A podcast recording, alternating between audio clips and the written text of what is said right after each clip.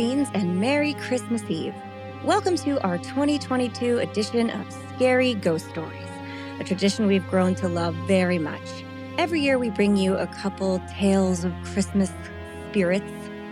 And this year, we did things a little bit differently. Leslie and I did this live on the internet. And what we did was write down the names of 20 or so Victorian ghost stories in a book of them that I have, put them in a hat, and we drew them at random. Uh, each of us got a story that we had never seen before, and you're hearing us read them for the first time. It was really, really fun. The stories are really good, and it's our favorite way to cap off the holiday season. So I hope you all are happy and warm and safe. And we'll be back with more true crime after the holidays are over. So, without further ado, please enjoy some scary ghost stories. I'm Holly. I'm Leslie. And we, we would be dead.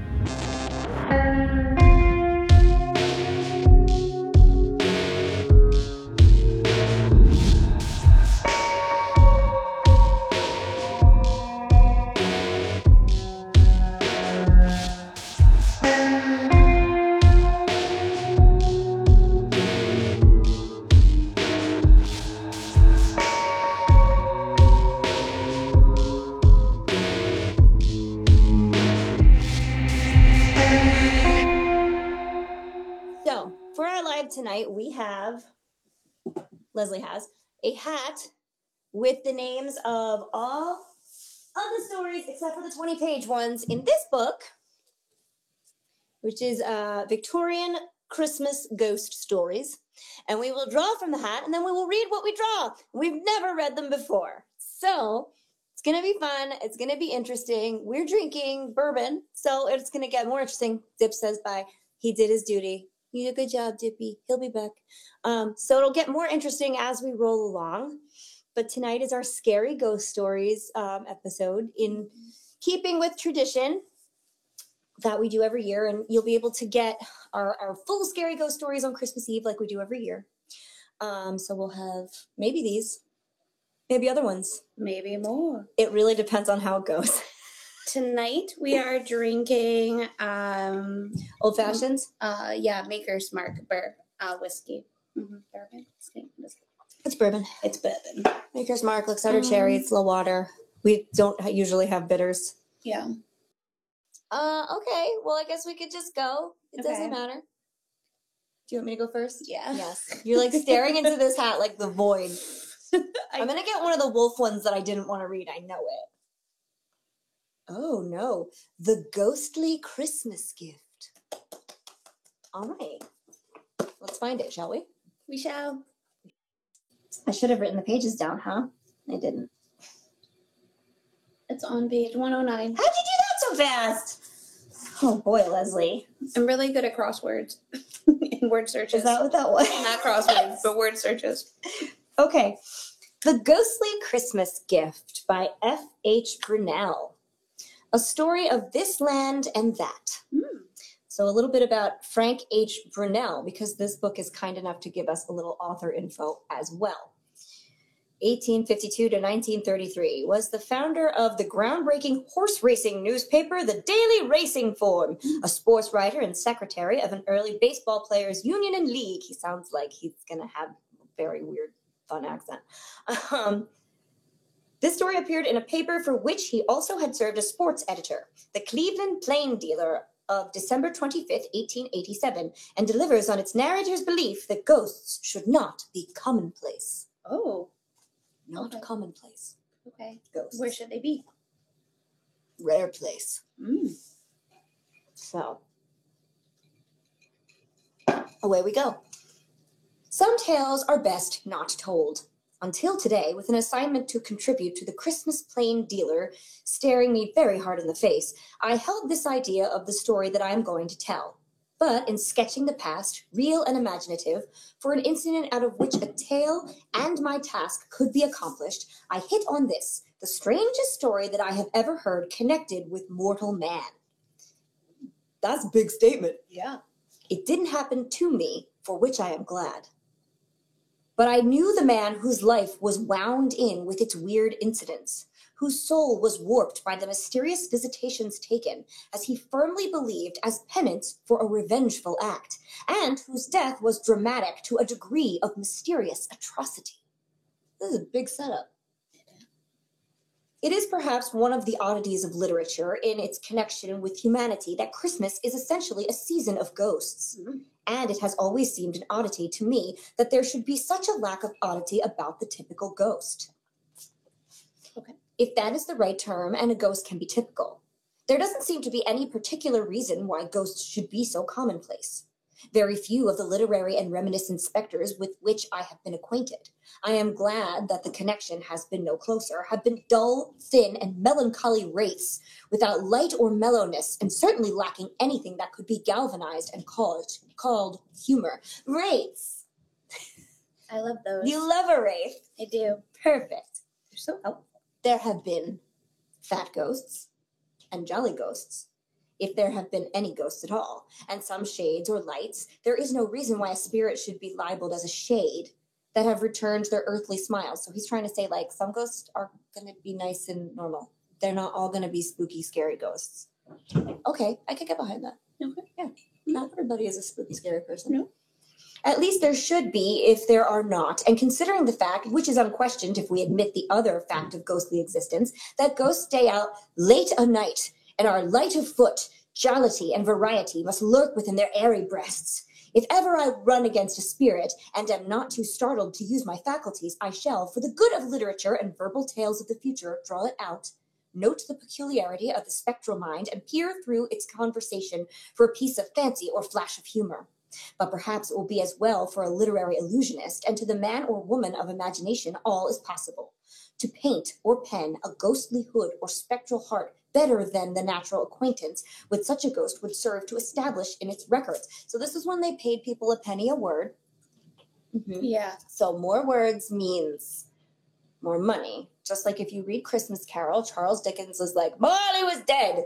Dead that Marley was. Dead as a door- doornail. Did I mention Marley was dead? He was very, very dead. Because every single one of those words was a penny. so rough. Isn't it? It doesn't. They really stretched it though. It's interesting to me though because it doesn't make sense. Like you would think that there would still be an editor being like unnecessary. We're trying to like save money. Nope. That's so strange. No, the more words, the merrier. For people back then, they just wanted word counts. Um, and you looked really smart if you use lots of big ones. That's why this guy is using like a hundred weird adjectives, and there it's there's like nothing. There's no reason. Anyway, there's your history lesson for the moment. Thank you. You're welcome.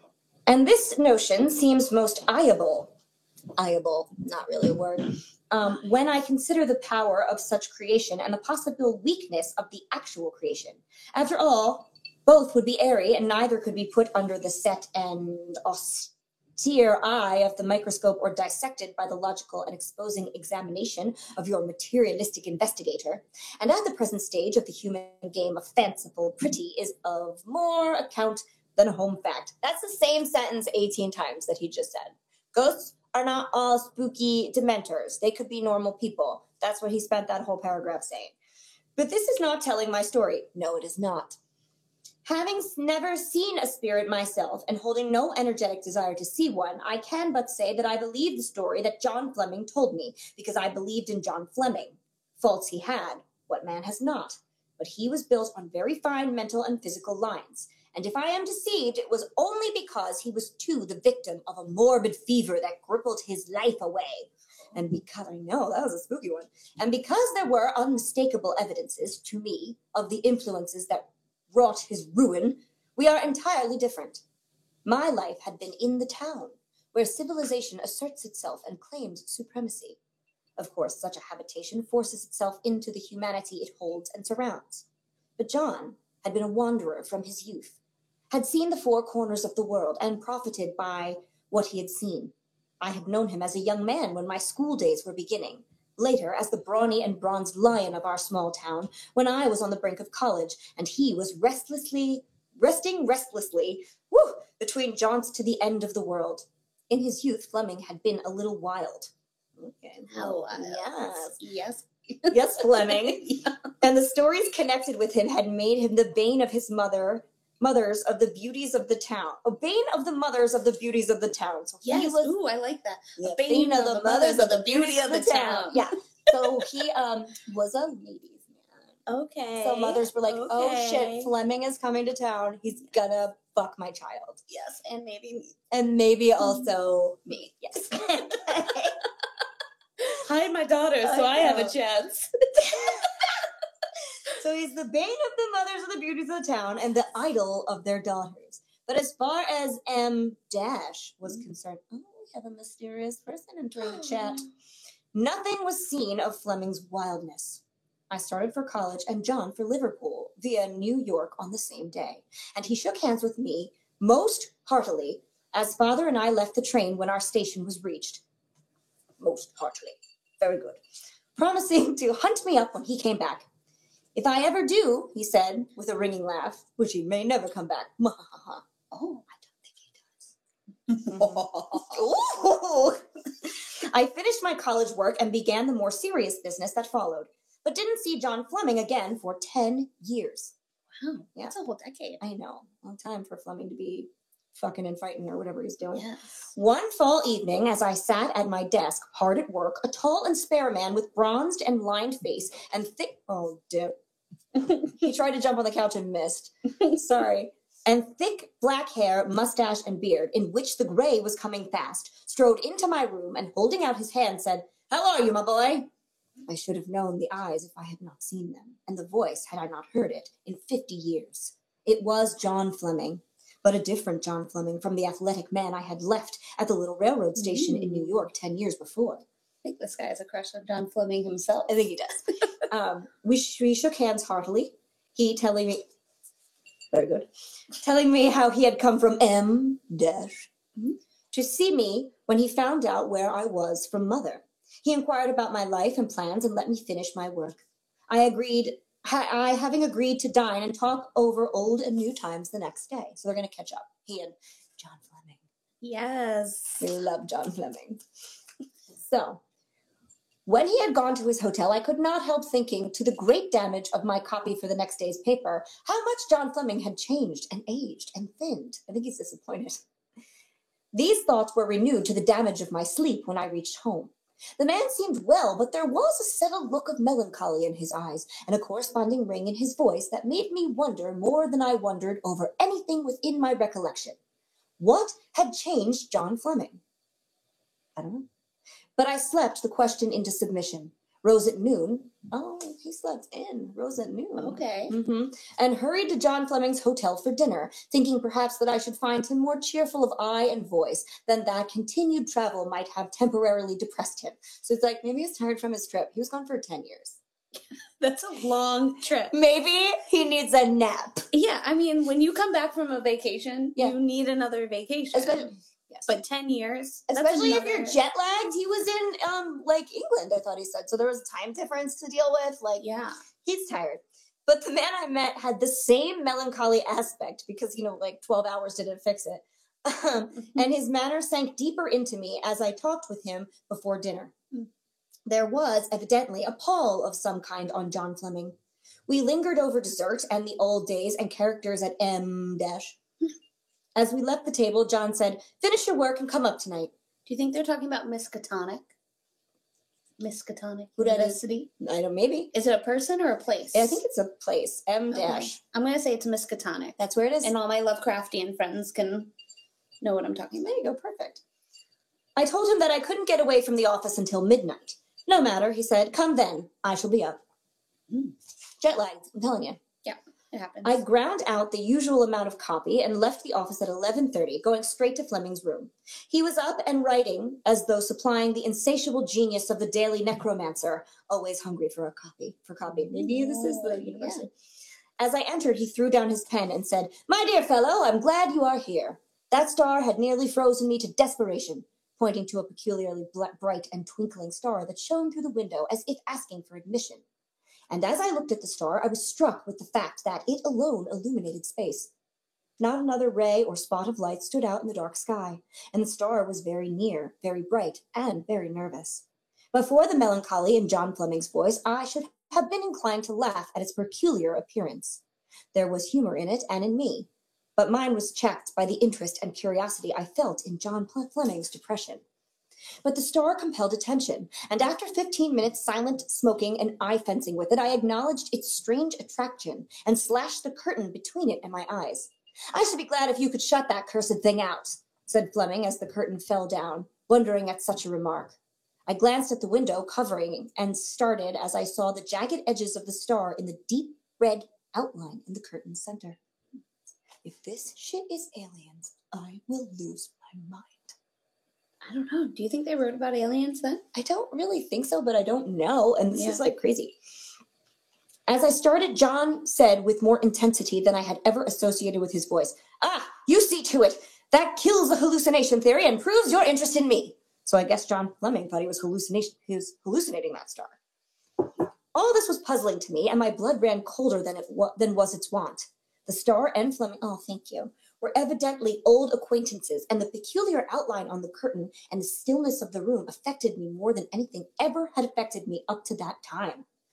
These are big statements. This Yeah. making. Like, this is the worst.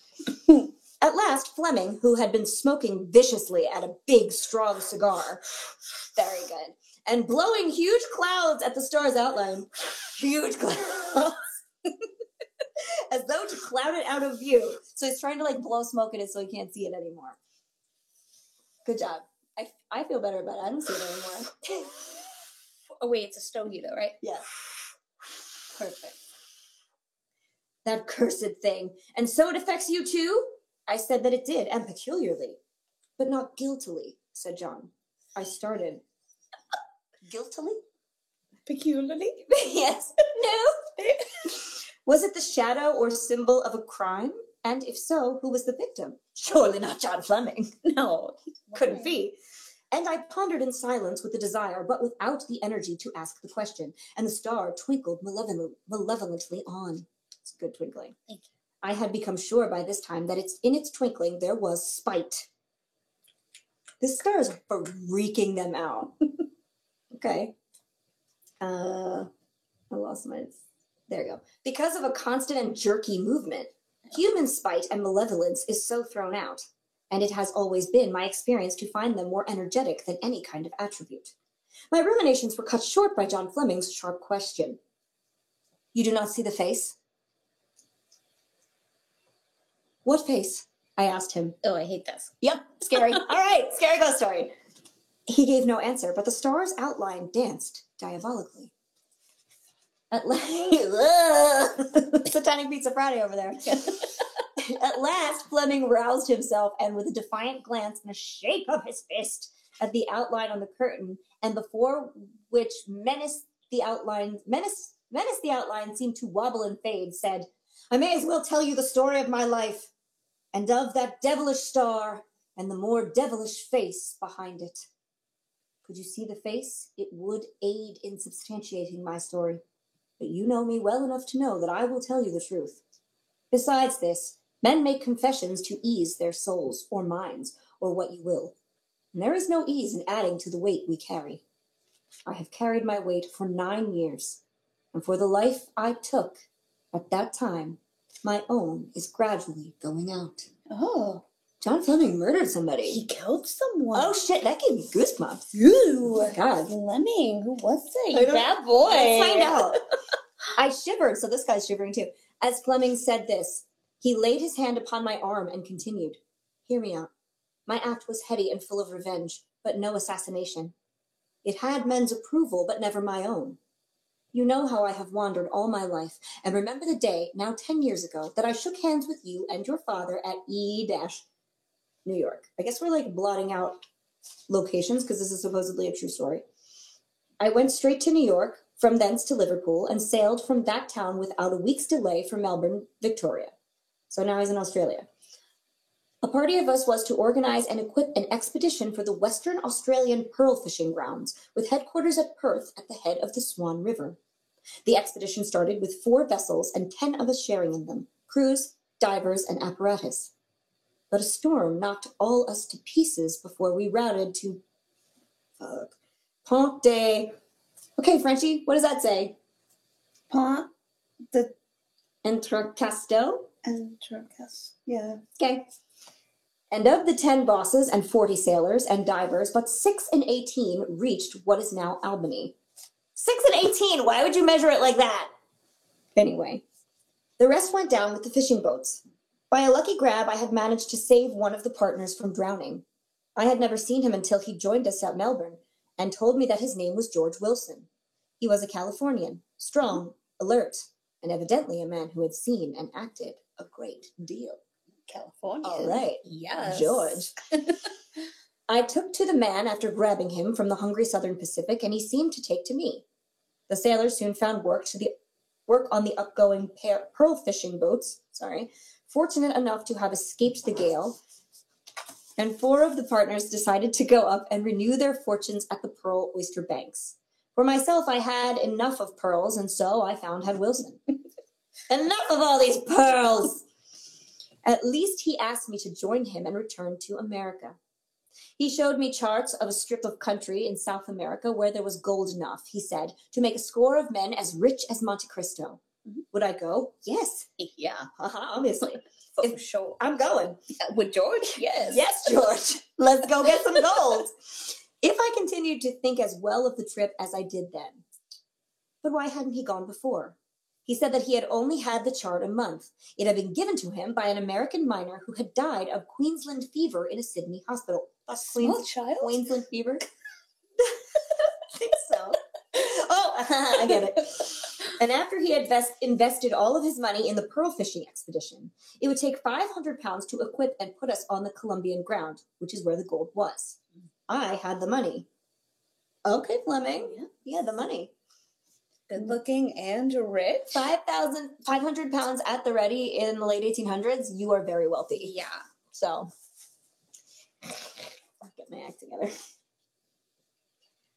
I had the money, was satisfied with the explanation, and we hurried to Sydney and took the first Pacific steamer for San Francisco. We landed there in June, and after nine days spent in fitting ourselves out, I, I supplying the cash, we took a trading steamer for Buenaventura, United States of Colombia. And after a week's lounging and outfitting, started anew and over the Andes. So wait, they were lounging and outfitting for a week in South. I They are dating. it. Yeah. That's a hundred percent Yeah, what's they're happening. they're having adventure dates.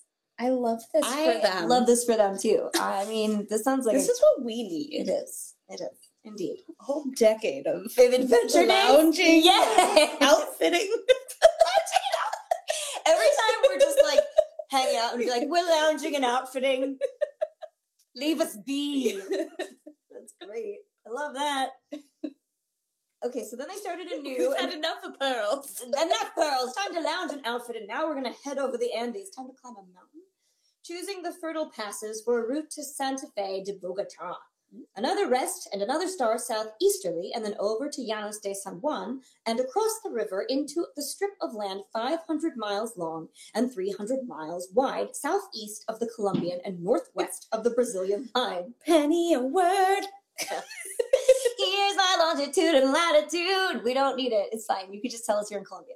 Um, then claimed by both countries and given over to the desperados of each or those of any land that chose to wander so far from civilization. We met plenty of hunters of gold, such as we were, on the road and had to watch our riding and pack mules very closely. Twenty days out from Bogota, we began to consult with Wilson's chart and found ourselves within a few miles of our gold ground. We found the valley and old riverbed that were set down as our chief guides about the time that we ran across as motley a group of prospectors as was ever gathered. A hmm. motley group of prospectors. My, my. oh. There was half a score in the party, and it was led by a Chilean desperado.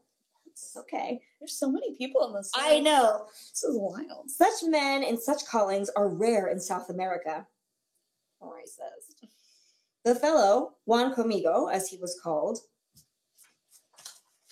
demanded that we join his band and tell our businesses. Wilson was nervously furious and, had I not held him in, would have made a fighting dash for it. But Wilson's feisty. But I explained to the brigand that we were engineers employed by the Colombian government to make maps and of the debatable ground for diplomatic use assured him that we had no taste for a life on the plains with its horse and cattle stealing forays, much as it might be to our interest to join the band of such a genius as Juan Comigo.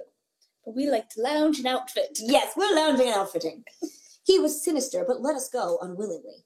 Mm-hmm. An hour out, we found that spies were on our tracks, and they dogged us for five days, during which I made hundreds of imaginary calculations in my voluminous notebook, used a large compass and line for alleged measurements, all the while pretending not to see the spies and ordering Wilson not to notice them, so they're pretending to be engineers by drawing lines and writing numbers My goodness. that meant nothing. So I have a question. Yes. Are we back in time getting to the part where Fleming kills someone? Okay. Just Yes. making sure. He's telling a story. Okay. At the end of the fourth day, Comigo's dogs withdrew. At the end of the fifth, we stopped our mummery, and after riding ten leagues, stop all this mummery. They are not Philadelphia. Also racist. oh. Um, after riding ten leagues as fast as our animals would carry us, found a cave and lay in hiding for a week. Oh, man. A whole week in a cave, They spent a week in a cave. Lounging it outfit. Right, but like, did they have a picnic basket or something? They hundred percent did. They're like, boy, boy, where's our charcuterie? Bring me wine. This isn't so bad. Then we cautiously retraced our steps and were soon within the marks of our chart, with Comigo and his coyotes away. Why are they coyotes now? They were dogs a minute ago. Three days later, in the partially concealed depression of the valley, evidently an old steam bed, we found enough gold in nuggets to found a monarchy or corrupt the world. They found a lot of gold. It was pure metal in rugged and particularly shining lumps, from an ounce to several pounds in weight. Wow. Yeah. In two days, we had divided the necessities in our pack mule's burden between us, cashed the rest, and loaded the spare animal and our own with between four and five hundred pounds of the yellow nuggets most exposed to view. Yeah, I'm glad they changed it to golden nugget. That sounds way better Mhm. than yellow nugget. It's just like Yellow like hard mustard. yellow snow. Yeah. No good. On the night of December 24th, we were within three days' ride of Bogota and in a wild and arid plain, I divvy. It was Wilson's turn to guard and mine to sleep. At midnight, I was wakened by a shrill neigh. Mm. I glanced toward the fire and saw a pack mule saddled, and Wilson in the act of mounting his own riding animal and with the bridle of my own in his hand. He's stealing everything! Wilson's stealing it all! Wilson. I know! That's Wilson. Yes, George Wilson! He's stealing all the gold and the animals! Dippy got really into that for a minute. In a second, I saw that he was about to desert me with the gold, and seizing my rifle, I drew a bead on him and shot him through the back as he prepared to jump into the saddle. He never spoke a word or moved a muscle after I reached him. The Mm. shot was a killing one. Oh man. Fucking shot George Wilson. I mean, He was He doing had to. everything. I know. he had the stop of the man. He really did. Upon the blanket in which I was rolled, I found a note which jeeringly bade me goodbye and told me that I had served his purpose well. Oh, so he wrote him a note that was like, bye, thanks for everything. See ya. Now I'm just imagining him rolled in the bank blanket, just like Burritoed up in Yeah. a blanket, yeah. roll out. I buried him in the valley, divided the load of gold between the two mules, and pushed on to Bogota and thence to Buena- Buenaventura. Yeah. At the latter place, I boxed the gold and shipped it with myself to San Francisco, where I turned it into cash. It yielded $18,000. Nice. That's amazing. Uh huh. So much for the story of my relations with Wilson and the manner of his death. He richly deserved what he got, though I would rather have lost my own life in the Colombian plains than taken his. But I shot him on the impulse of the moment. The $18,000 grew and multiplied in California, and I am rich. That does not interest you. The strange part of my story remains to be told. Since the day I killed Wilson, his spirit and its symbol, and its symbol, that devilish star. Mm. And as he spoke, the star leaped as if in laughter and grew redder. Has attended me. It has come between me and those I loved and is ever present. I have never rested in its baneful presence, and each Christmas day I find upon my table a lump of gold in the form of a star, in which Wilson's features are impressed. See them? So I guess he's like, here it is. And John Fleming went to a cabinet and took from a case therein nine shining and rough pieces of gold, each in the form of a star, and each with the features of a man sunken into them. I know, gross. Each of the nine was an exact duplicate of the other. I could not resist a shudder as I saw them, and a strange thrill or concussion, as from a current of electricity, passed through me as I lifted one from the drawer. And the shadow of the symbolic star leaped and laughed on the curtain as though in malice at my terror. John Fleming buried his face in his hands and raised it as I put my hand on his shoulder and said that he was the victim of a trick. Oh, I don't think so. Oh, no. You do not see that horrible face beyond? he said with a shudder. It is not for others' eyes than mine. The star is visible, the face is not. I ran to the window and dashed up the curtain. There hung the star in the dark sky, yet out of it, and it was the only light on the sky's front. It danced at me and threw its bloody glare upon the wall, but no face was visible. I drew the curtain down again, preferring the shadow to the star itself. I was impressed against my will as to its supernatural origin, but turned up the lamps and called for more lights to, so as to drown it out. The servant saw nothing, and Fleming told me that only those he loved ever saw the star. Oh. And none but himself the face. So the reason he could see the star is because John Fleming loves him. Oh, okay. I know. I bade him good night and went home to think, but not to sleep. I had hardly got to bed when I was summoned by a message from P. Dash, the night clerk at Fleming's hotel. Something was wrong with Mr. Fleming. I hurried on with my clothes and ran to the hotel and upstairs to John Fleming's room. He sat at the table where I had left him, dead. In his hands was a pistol, and through his temple a bullet. The star's reflection still danced on the curtain, and its origin was still shining bloodily in front of the sky. I seemed to see the thin outline of a receding face also as I lifted the curtain, but do not know whether it was the recollection of the visage on the gold stars still hanging on me. And then the star faded out, and from that day to this, I have never seen it. On the table before which all that was left of John Fleming sat were two letters. One was addressed to me. It charged me to see that his belongings went to his sister, and that $18,000 was paid to the local hospitals. He left me his watch and ring and the nine golden stars. I went to the cabinet to see them. Their case was there, but they had gone. The ghostly Christmas gifts from the malevolent spirit which controlled the face and the star and marking the Christmas tragedy upon the Columbian plains had been taken back to the land from this. Yeah. Okay. That was a pretty good one. All right. Kind of petered out, but it was pretty good. Yeah. Yeah. What'd you guys think? Did you like it? Let me know. Let me Penny know. a Word explains the 10 page theme descriptions. Yes, it does. If you read Christmas Really? Carol, Charles Dickens was a wordy, wordy motherfucker, and there's a reason why. Yes. Um, so yeah. No sticker for you. Hi, Dr. Lisa. hey. How are you? Anybody else have their pizza, or is it just me? Satanic Pizza Friday. What what? What kind of bourbon was that before? Did we already answer that? Mhm, It's Maker's Mark. Yep. Um, I don't know how I'm supposed to follow you reading. I probably should have started first. Why? I never read that before. That was just there. Yeah, but you're a good reader. Oh, thanks. I like a good read. Mm-hmm. Do you want me to only pick out the four page ones for you? Which one are those? well, you pick one and then I'll tell you if it's like crazy long or something. Guys, I get I get tired. See, I could do that forever. I didn't even have to write that. I just read it. Okay. Hmm. Bert Pringle in the Belsnickel. And the Belsnickel? The That's Bell a short Snickle. one. That's a good one. Okay. 40 Bert to 46. It's six Pringle. pages long. Bert Pringle and the Bell Snickle. We've talked about Belsnickel before. and the Belsnickel. He's like a Krampus buddy. Okay. And that is like the second one. So Okay. page. I will get you to your page. Yeah, there you go. Okay. Now Leslie's going to read us Bert Pringle and the Belsnickel. And I'm gonna learn a lot of new words today. We're all learning together today. Dr. Lisa's reading while, oh, she's listening while wrapping Christmas presents. What a fun thing! How cute. How cute. I'm glad we could be part of your Christmas present wrapping. All right. So Bert Pringle and the Belsnickel. Who wrote it? Bill Bramble. Tell us a little bit about Bill Bramble. Okay. So, does it have a thing?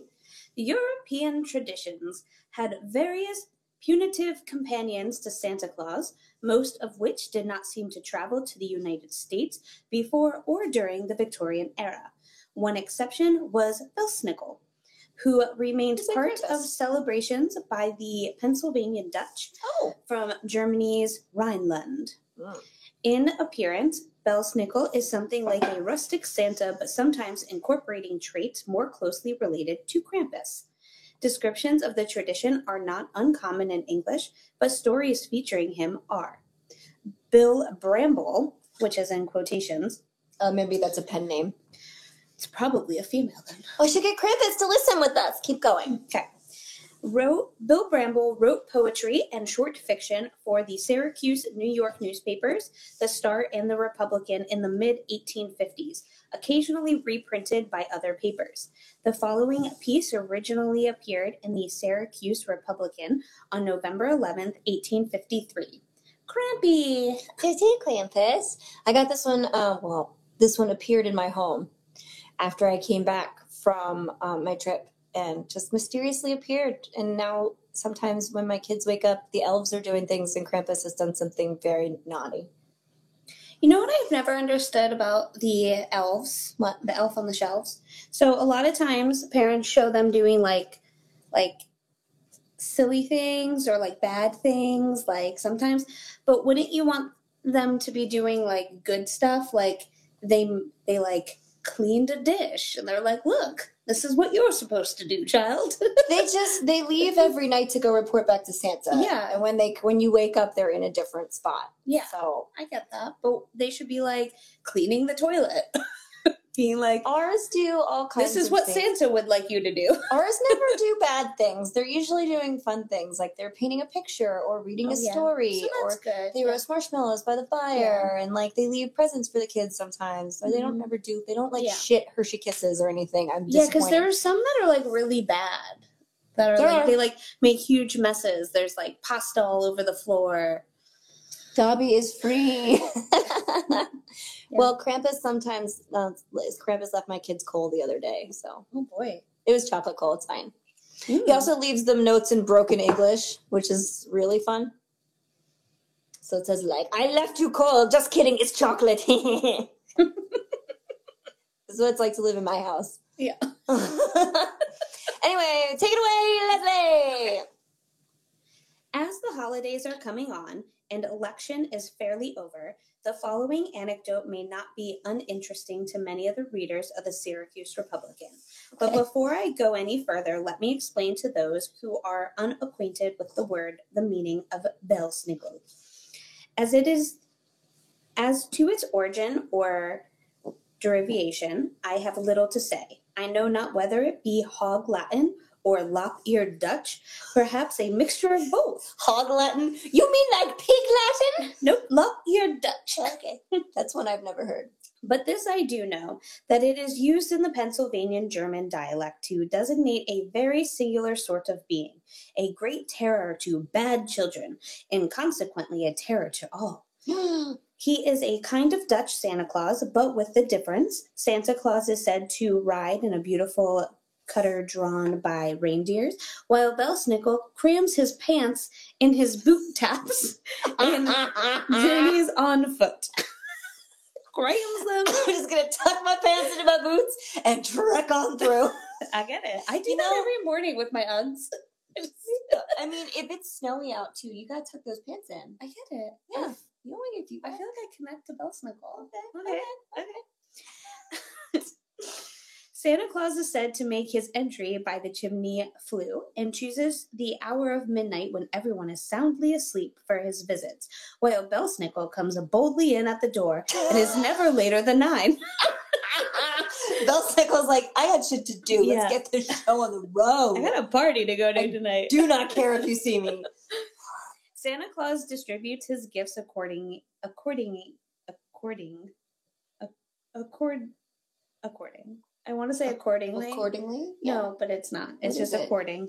Oh, okay, I just wanted to say. okay. Like according to. Yeah. Oh, Mary Lloyd is so drunk. So Santa Claus distributes his gifts according to age and merit, placing them in stockings which are hung up from for that purpose. To the good, his gifts are appropriate, but sometimes the significant apparition of a rawhide appearing from their pendant hosiery will strike terror into the hearts of little disobedience. But Belsnickel seldom brings gifts, but never fails to find a pretext for rigorously dusting the jackets of every young one he can lay his hands on. Just dust their That's a jackets. very Amish situation we're in right now. But they also have the right to defend themselves against his meriless castigations in any manner they may deem expedient. As the children of neighboring families generally congregate together on such occasions, it not unfrequently happens that Belsnickel's visit is attended with some rare and exciting sport. For sometimes one or two of the party will get their Dutch up. in a whoa, regular- whoa, whoa. Get their Dutch up. Yep. We're going to use that. I can't wait to hear what that means. and a regular rough and tumble will ensue frequently to the entire dis- discomfiture of poor Bis- Belsnickel. So to get your Dutch up is to like fight.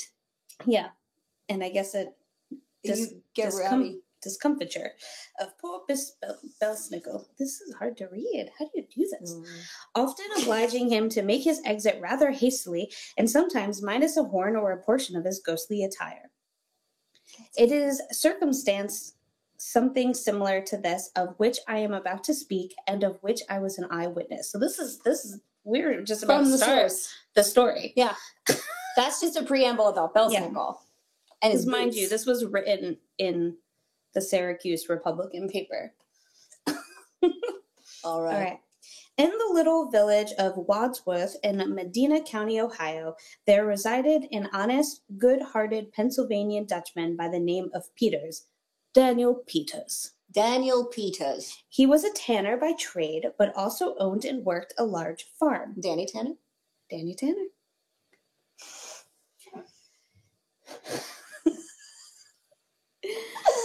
Peters had in his employ an apprentice whose parents, while living, had resided at Akron, a large and flourishing village some 12 or 15 miles from Wadsworth and the country seat of Summit County. Do you mean Akron? Oh, I don't know. Oh, Ohio. what did I say? Akron. Oh, Akron. Akron, Ohio. Akron, Akron, Ohio. That's Oh, right. Do you want I to use know my like horrible Midwestern accent from last week? That. Okay. Akron, Ohio. Akron, Ohio. Yeah. okay. But they died and he was thrown upon the world an orphan. And dead. Okay. Okay, so that was The Apprentice. It's the So Disney now- version where the parents die immediately. Yeah. Perfect. But he was no drone. He had been taught to labor and he would not sit despondently down now. Mm-mm. The world was before him, and he felt certain that where there was a will, there was a way. So he gathered together all he owned in the world, which was but a small bundle at best, and praying heaven to direct his steps, he set out. He knew not whither. He knew not whither he would go.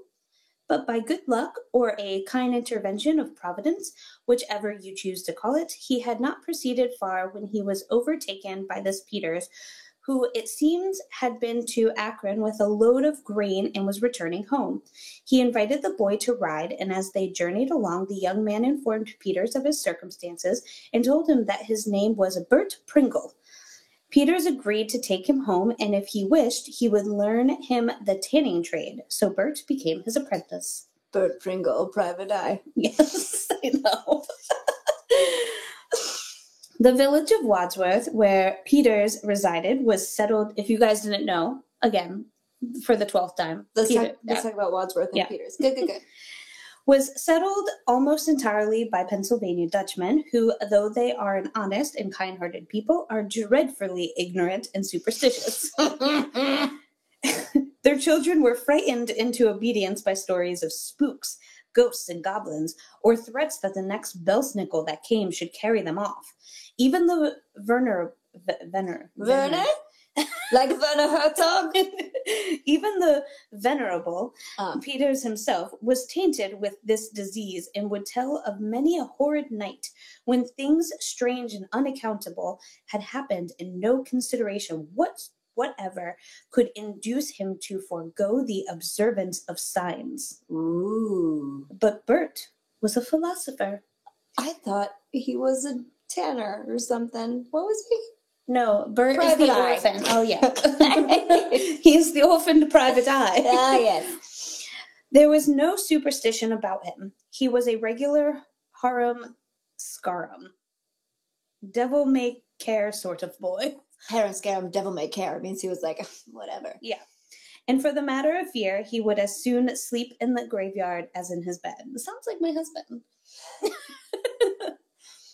Christmas- Kind of, yeah. Christmas was drawing near.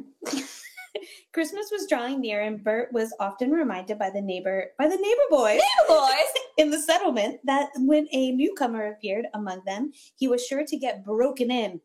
Ugh. a newcomer, let's break him in.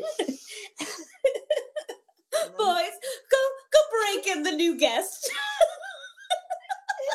Neighbor boys. Thank God, it's like a brothel. It too. is. Okay. Krampus loves this story. Look Yeah. at him. And consequently, he might expect that Belsnickel would give him a regular w- walloping on that occasion. But Bert kept his own counsel and only occasionally muttered to himself, just let Belsnickel wallop if he wants to, and see who will get broken in, that's all. These boys here are regular thick heads, they believe, and try to make me believe that this Belsnickel is a ghost. Ghost? Humph! Just let him lay his fingers on me and see how quick I'll take his ghostliness out of him.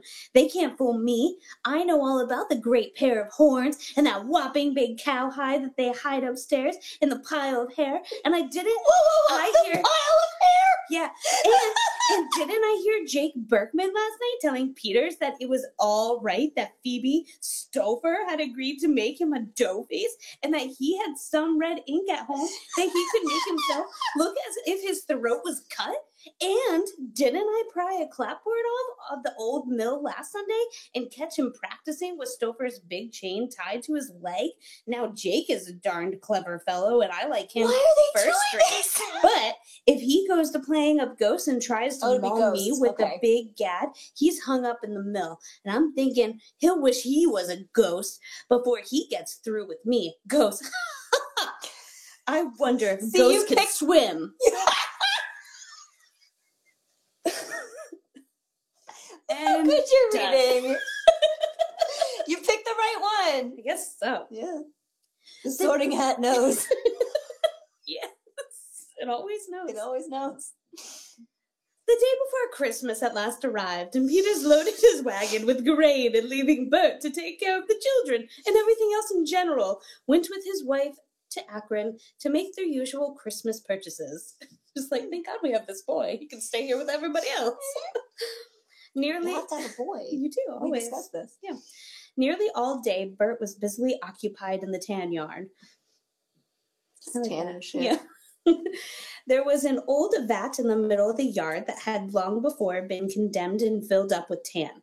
This tan Bert had removed and had pumped the vat full of water, after accomplishing which he spread some hide over to top off it and slightly covered the hole with tan. He then distributed the remainder of the tan which he had taken from the vat evenly about the yard, causing it to present the same appearance as it did before he had touched it.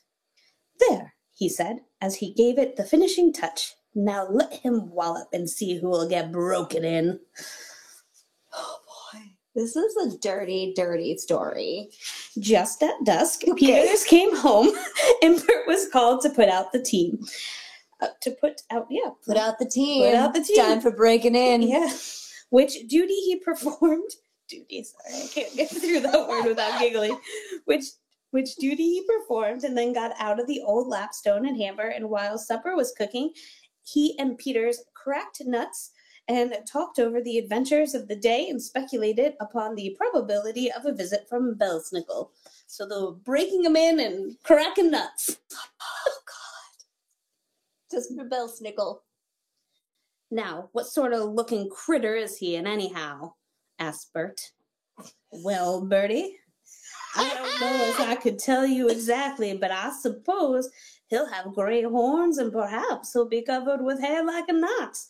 And they'll generally go about with chains tied to their feet and their throats cut. The throat's cut. This is terrible. Can they swim? asked Bert with a singular expression of countenance. He's like, I'm gonna catch them in a lie. Ghosts can't swim. Swim? old Peters in astonishment. Why no? Spooks don't swim. Obviously. Don't they? What's oh, Well, I think they'd better learn then, said Bert. um, okay, Bert. Why? What do you mean, Bert? Oh. Nothing. Only I was thinking the Belsnickel might take it into his head to cross the pond, and you know the ice very thin. Hmm. Oh, he Uh-oh. couldn't break through if it was ever so thin. Spooks ain't like other folks. Mm-mm. Glad to hear it said, said Bert. But As I always say. let's drop the subject and go to supper. Okay. After supper, They had a quick Yeah. supper. the neighbor boys began to gather in, and among them came George Bookman, a brother of Jake's. Which I think Wilson he the liked. last time it's George Berkman now. Maybe it's the same George. Which I think he liked Jake. I don't know. Alright, Uh, Okay. Bert's quick eye soon informed him that Jake was not with them and therefore might soon be expected in the capacity of Belsnickel. Ooh. But to be certain, he asked George where Jake was and why he did not come over with the rest of them. He said he did not feel well enough to get out tonight, was the reply. He feels just well mm. enough to get in, then, thought Bert. Oh no. But I say, Bert, continued George, if the Belsnickel comes, are you going to show fight or take your thrashing quietly? Neither, said Bert. How are you going to get around it? asked George, somewhat puzzled. I shall run, said Bert. Run, echoed George. Why, Bert, that's cowardly. Besides, it won't do you any good, for he will certainly chase you, and he's a fast son of a bitch. Yeah, and he's gonna break you in. Do you think so? How far do you just suppose? Uh, how far do you suppose he'll chase me? Uh, pretty far. He would chase you to Texas and back. That's far. But what? But what he would catch you? Would he catch you? Yeah. Would he? I don't know. Okay, let's find out. Well, now I'll bet he gives up the race before we get halfway across the tan yard," said Bert. "My knife against yours that he won't," said George. "Done," Oh shit. said Bert. The stakes were put in Peter's hands, who evidently began to smell of a mice, for he nudged Bert in the ribs and whispered with a wink, "Ah, Bertie, you rogue, what you been up to?" Bertie, you rogue. up to, echoed Bertie. Why, just what your Belsnickel will soon be into. Oh, Man, this is God. so sexual. I know. Just then, the rattle of chain was heard on the porch, and a gen and a general stampede was made by the timid portion of assembly. Some dodged under the table and some under the beds. Others crawled into the corners, each one endeavoring to get behind his neighbor. Bert sat alone, unnerved. The apparition advanced towards him and raised his huge baton to strike, but Bert slipped out of its way and sprang out the door, calling on George to follow if he wished to see who won. On went Bert, and the Belsnickel followed close in his wake, and George, old Peters, and all the rest came tearing along in the rear. But now Bert was reached the tan yard, and the Belsnickel. here, hear Bert laugh. that wasn't in the thing. That's because they Yep. tore his rear. The Bad. Belsnickel was tumbled into the old vat. Jake, who's broken now? asked Bert tauntedly. Jake has forgiven, but never can forget Bert. Who's broken now? Thank you. Very good. Belsnickel. Oh, Belsnickel, that was a good one. Breaking shit Ooh. in. I felt good tearing for that. rears. Yeah, that was a good one. that was a good one. That was deads. Do you guys? So there's like two people here. Four. We Okay. have four. That was more than Yeah, before. yeah, more than before. Keep going if you want. We can talk about other Christmas stuff. Um, how are you guys? Yes, the Mary Lloyd is here. mm-hmm. There she is. We couldn't. all her glory. Yes, we couldn't have a Christmas without Mary Lloyd. Yeah, She was made just for this podcast. definitely not. What? Definitely not. No, yeah. Yeah. Krampus is having fun. He really liked that story. He felt really rowdy about it. So I guess Jake was Belsnickel. Wild. I guess, yeah. the fuck, man? I know. In- silly. Folklore, like Belsnickel, is Krampus like, but he's more of a person than, um, because Krampus looks like Krampus. He look, he's pretty animally looking. This a little pudger. He did a little round ball, Krampus. I love him so much. Look at his little crossed eyes and his little pointy tongue. I love him. Do you think this is one of those things though that like his Krampus is so bad that like we shouldn't make him cute? Like that that ruins it. Like we're supposed to mean, be scared of him. Yeah, we're supposed to be scared of him for sure. It's like Voldemort when like J.K. Rowling's like, don't call him Voldy because that makes him like not as evil. I mean, for sure, but I like him so I'm gonna keep him. Look at him. Look at his little feet. Yeah. He is so cute. I know. Look at him. He's excited to be here for stories. Um, what do we have? Hi. Oh, Krampus. Yeah, he's a cute little Krampus. I mean, I don't think I would let scary Krampus live here. So Yeah. just this one.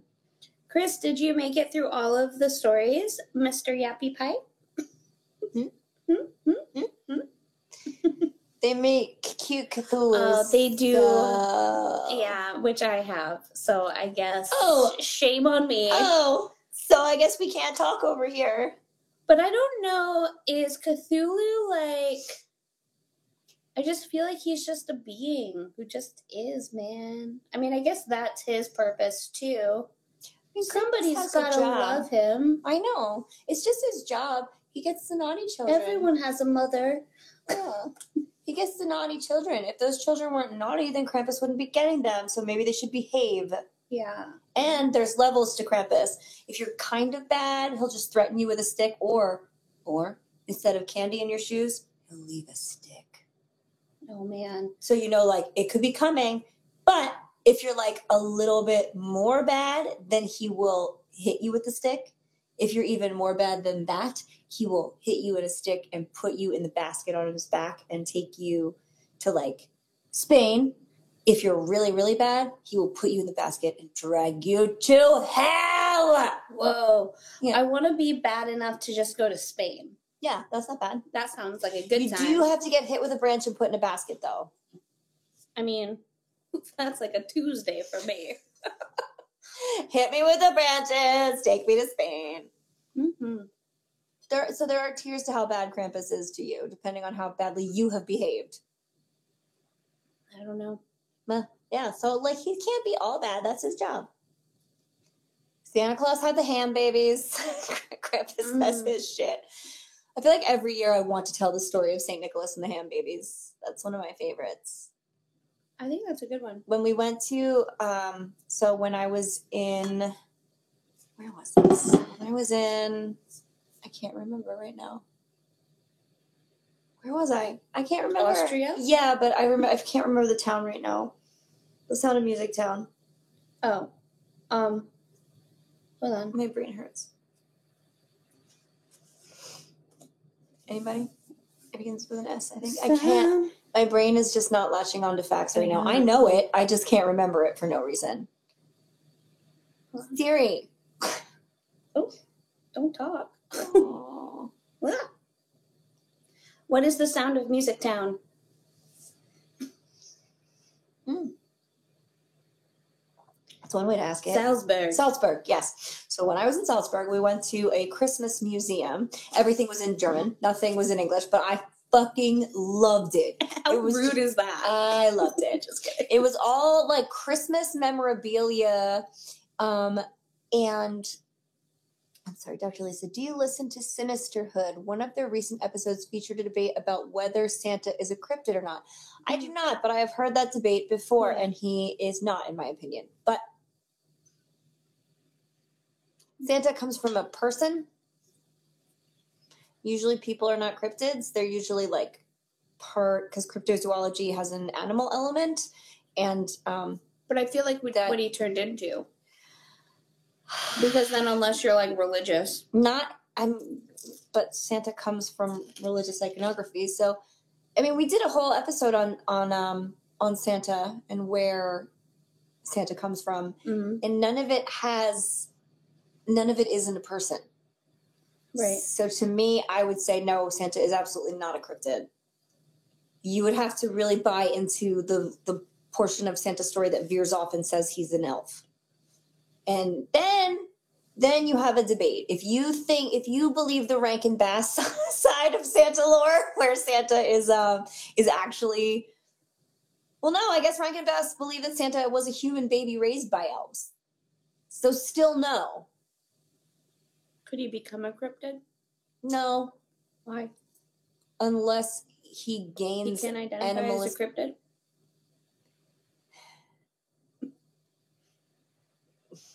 you're gonna make people hate me because i'm saying someone can't identify the way they want thanks Sorry. leslie I'm it's sorry. bad for you too just so you know um, if we're gonna go on like strict definition unless santa has an incident wherein his dna mingles with another species and then he is part something else.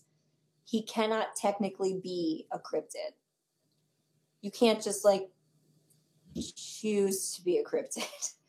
Well, what if It's like saying, I choose to be a camel. but if he started off as human and was mortal, and then somehow became immortal, then does that would make him? No, because vampires are not cryptids. They're just immortal people. Hmm. From from what I have gleaned from the cryptozo- cryptozoology stuff we have done, which is not a lot, but was enough, cryptids have like a lot of an, an a mythological animal aspect to them, and I guess mythological. You could say Santa has mythological um, roots in a lot of ways, but Hmm. I still would say no. Um, what, what do you say, Lisa? Do you think Herbie the elf is revered by dental students? He should be if he isn't. He really fought for Mhm. that dentistry thing. Really did. I mean, like way more than anybody Mhm. else ever would. Do you guys know why the doll is on the island of misfit toys? Because she's depressed. Mhm. Yeah, the doll has depression issues. That's why she's a misfit toy. Yep. Upsetting, isn't it? Yeah. Mm-hmm. Mental health. Mm-hmm. It's a bitch. Real bummer. I don't know. Do you think Santa's a cryptid? What if he has reindeer feet? That's Then why he's he a always cryptid. boots. Then there you go. Then he can be a cryptid. Krampus is a cryptid. I would give him that because Krampus is like a big hairy monster beast. Yeah. and he has like unidentifiable mythos like we don't know where krampus came from we don't know why he looks like that he just is a demon What if well i can tell you why he looks like that and where it comes from but uh, Uh. still I was gonna say, what if they were actually siblings, and like, that's a better and story like Santa was just like the more humany looking one, Mm-hmm. so he was allowed to like go out and do stuff and like get away with being like a so it's human. like a jersey devil type thing yeah. hmm trademark Yeah. um And then he was just like, and then his the mom was just like, Nick, take your brother out once in a while. or she was like we don't let krampus out of the attic maybe. that's a better story it's a much better story but it is not the the actual story i do not think santa is a cryptid but I'd never heard that argument before Mm. What was their argument? Did they think he was a cryptid? Did they have reasons? Was it was it mythology based? I'm just curious. Or were they like, it's a thing? It says in the night before Christmas, a ripe, jolly old elf, and then therefore there is a debate about whether Santa is in fact an elf. But according to Rankin Bass lore, Santa is a human baby Mhm. raised by elves. And you all know Rankin Bass is part of our um, Santa religion. So sorry, I forget I was driving. Got it. That makes that's fine. we forgive you. Yeah. Um, lot, there's a lot of Christmas cryptids. Like almost every other Christmas thing could be considered a cryptid. We briefly talked about Gryla and the Yule Lads. They have myth base. We talked about Krampus. Obviously, he has a lot of myth base and he has a lot of different like spooky, monstery features. Um, Belsnickel can be considered a cryptid because of that. Um, Or he's just Jake. or he's Jake.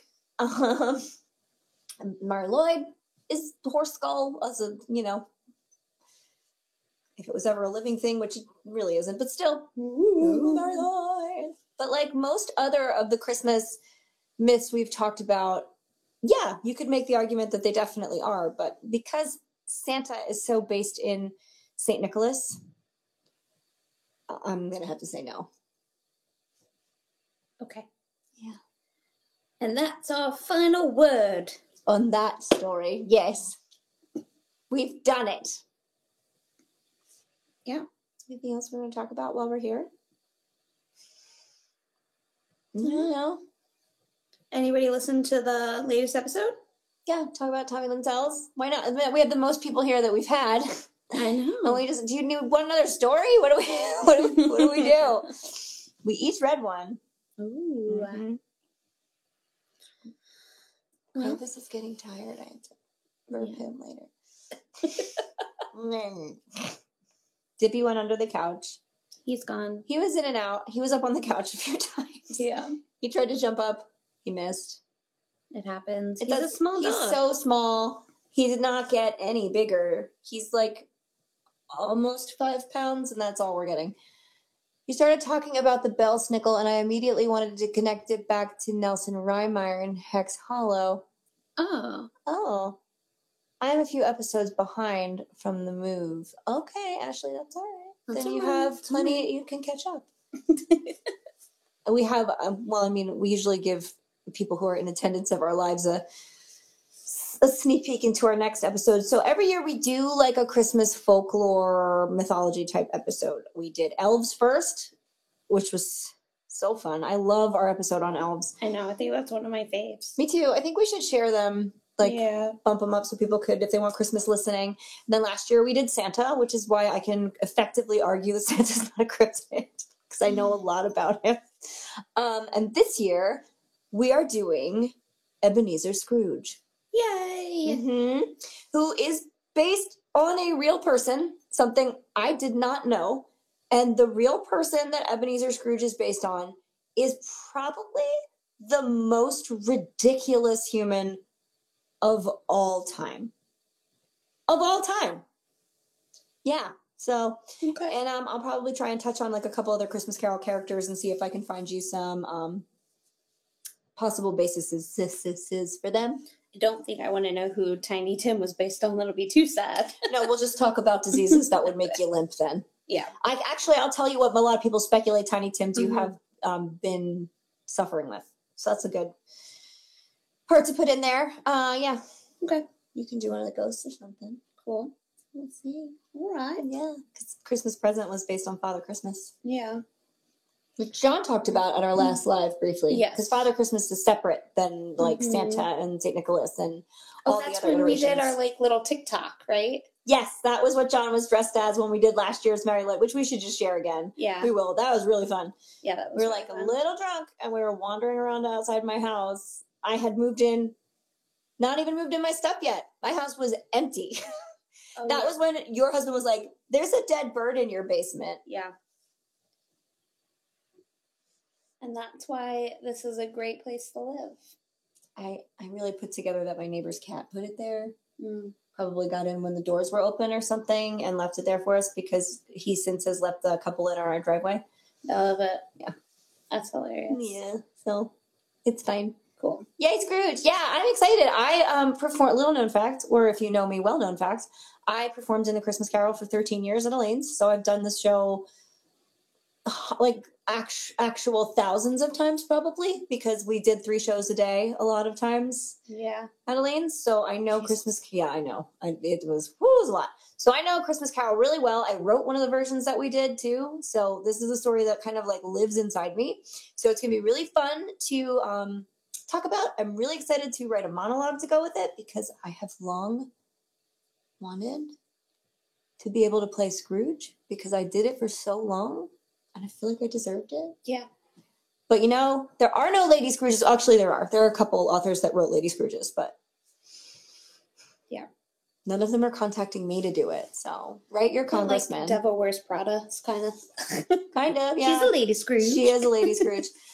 yeah, but anyway, um, I'm excited to get back into that world and to write about Scrooge and to write about Christmas Carol um, and to do and to let you know how a Christmas Carol saved Christmas because it did. Before Christmas Carol was published, Christmas was a dying holiday. It was Mhm. nothing, and it was just a religious observance. It wasn't as like festive and great. Yeah. And if Charles Dickens hadn't written it, we wouldn't have what we do today. So Very true. I have lots of fun things to talk about in our Scrooge Mhm. episode. So get excited. Yay. Yeah, I think that's That's it. Leslie, do you have anything to add before we end? Well, Holly, um, you know what? So earlier today, I was um, I was on the Googles. I was looking for some stuff, Mm-hmm. and uh, I came across a site. It was um, shoresoapscapemay.com. And Now every time I ask her, it's a commercial. they had some really great stuff. Did they? Yeah, they had they had soap, all natural. Um, it was made locally in our area too. Who makes that nice. soap? Um, two women actually. What are their names? Yeah, Corinne and uh, Leslie. Actually, Leslie? Yeah, very interesting. One of one of their names. Yeah. Does she make candles? Yeah, yes, she does. She makes a lot of candles, soy based, essential oils. It's all really good. And the best part is, every single product, Not everyone. every one, Oh my god. Is made with a healthy dose of validation. Cause it's a hill worth dying on. It is a hill worth dying on. Mm-hmm. So, Tell us more, Lisa. You know all of it. so Lisa, if you go to Lisa, you've been there with us. yeah, if you come and visit us, you can Mhm. go to Shore Soaps. Yeah, Leslie will take you I will take you to to, buy all of things. them. At I will open that door so fast. yes, you will. Maybe you'll go to the Stone Harbor one. Yeah. You never know. Yeah, well, we're closed in Stone Harbor right now. Um, we are open every day in Cape May, Ooh. 10 to 5. You can go in, make a candle, do a little candle bar action. You should just get our um, uh, trees equal murder candle because that We one don't have is any great. more. You had to come to the live show. That was a very special gift. Yeah, I guess you uh, really wish you had it. It smells like Christmas trees and murder. Yeah. hmm It does. Mm-hmm. It's got like faint murder notes. Yeah.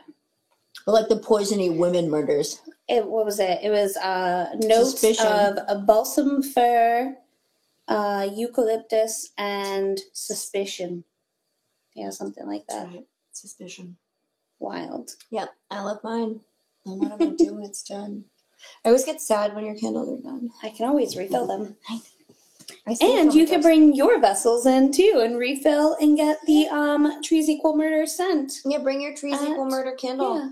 If you came to one of our uh, live shows this fall. hmm Once upon a time, I drank several martinis and went to a little crazy at Shore Soaps. This is so true. You know what? I bet you did not live to regret that, though. Mm-mm. It's all good. Live show was so far for the tip of the state. I, I know. know. We do. We are on the broken off piece of New Jersey's tail. We had talked about trying to take our show on the road to um, places that are closer to more of our fiends, but we just Mm-hmm. Or really like kinda- a more designated, like a like a similar city. I really or think it needs to be like Philly first, probably because we have a lot of um, like Central North Jersey people. We have Philly people. We have Mhm. Pennsylvania people. We have, you know, that's like a a, a Yeah. city too, so it'll be a little easier. Um, so I'm hoping in 2023 maybe we can do a show there. Yeah. We'll see. We kind of would have to sell tickets ahead of time because sometimes hard. Yeah, for sure. Yeah, so you guys would have to want to come. We're coming to a to a city near you. Oh, city near you. Yes, possibly. Yes. Okay. Well, I always have to look when my phone buzzes and we're on a live because sometimes it's someone being like, you are glitching or Yeah. you said something weird or like your tits out. I don't know. I don't whatever. Tits out. I mean, if if you're here at the live, you get to see it. It's fine. Uh, the first show was at Tyndall Road, right? In Our first show ever, Yeah. or or the first show this fall. The first. Where was the first show that was far? Oh, okay, yeah, we did Tyndall Road in Bordentown. They're a um, a brewery. They're a small business. They're great. Um, and Bordentown is where I grew up. And we could go back to Tyndall if Bordentown is like a a common area for anybody. It seemed to be kind of a difficult destination for a lot of our people to get to, but we did have a lot of people there. It was nice. Mm, it was Um, hard for sound, but we can figure that out. it was hard for sound, but also that was our first show ever, and we did not close the venue down. We left the venue open for walk ins and for people who were just drinking and stuff and hanging out. and that may have not. I don't know if that worked in our favor or not. I think at Cape May Brewing Company last year it did because this year when we didn't have that, it was like a little less fun. Mhm. Um, We also uh, we were also competing with the World Series and Sunday football, yes, and it was were. a local game that was on that day. Like the Yes, Eagles were the Eagles playing, were playing. so That that, was there wasn't anybody even outside Mm-mm, that mm-mm, day. mm-mm. So that was rough. Yeah, but we had we had a good crowd. Yeah, we had people, we had fun, we had a fine time, but we do. I do think we need. um Cape May can be a hard location it, yeah, for people who don't live in Cape May because we're so far removed from and the it's rest of the not state. like cheap to stay. It's not. It's definitely not. And we love you guys, and we would put as many of you up as possible, but that's not many. Yes. So We'll give you a tent. yeah, we can give you a sleeping bag. Yeah. But um, yeah, we'll try. I would love to. I would actually. I've been trying to do this for a couple of years, but we really didn't have the assets. I'd like to do a Salem show this this Yeah. next October. Um, we would have to kind of book that this summer and really build it up.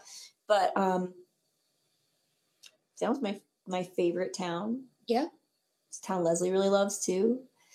And maybe we could kind of make like a fiend trip out of it where, because we talked about doing a trip Yeah. where it was like, we have activities, you can meet us there or you can't, whatever. And then it would culminate in like a live show. Yeah, I think that'd be super fun. yeah, I think so It'd be like a big sleepover in the best place ever. And we would just do Halloween Mhm. things and eat at good restaurants. Yeah, and we also want to do a trip to Ireland. I desperately want to go to Ireland so badly. And I will do the creepy Jameson guy voice yeah, the whole time. I'm sorry. I know. I want to get like a travel agent I'm in and the like, corner of the pub. oh my god, where's Ollie? I'm over here. Oh my god. Bring me a boy.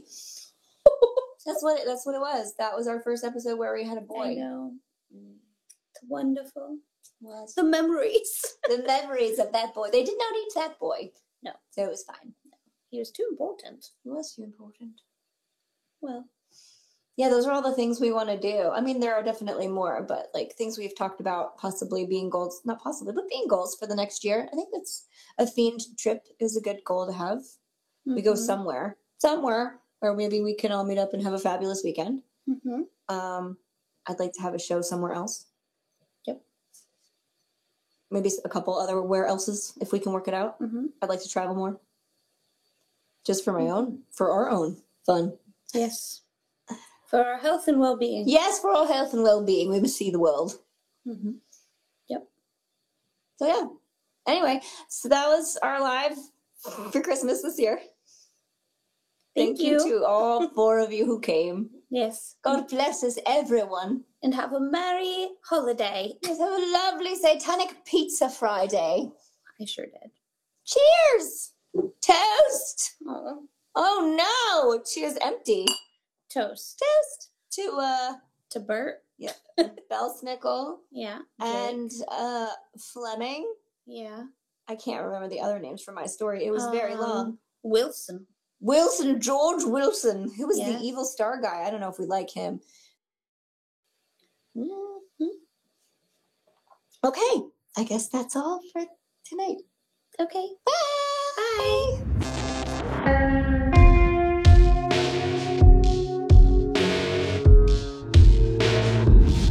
Thank you for listening to the We Would Be Dead podcast. Hit subscribe now to never miss an episode. Rate and review our show on iTunes. Follow us on Facebook, Instagram, and Twitter at Would Be Dead Pod. And join our Facebook group to discuss the podcast and more.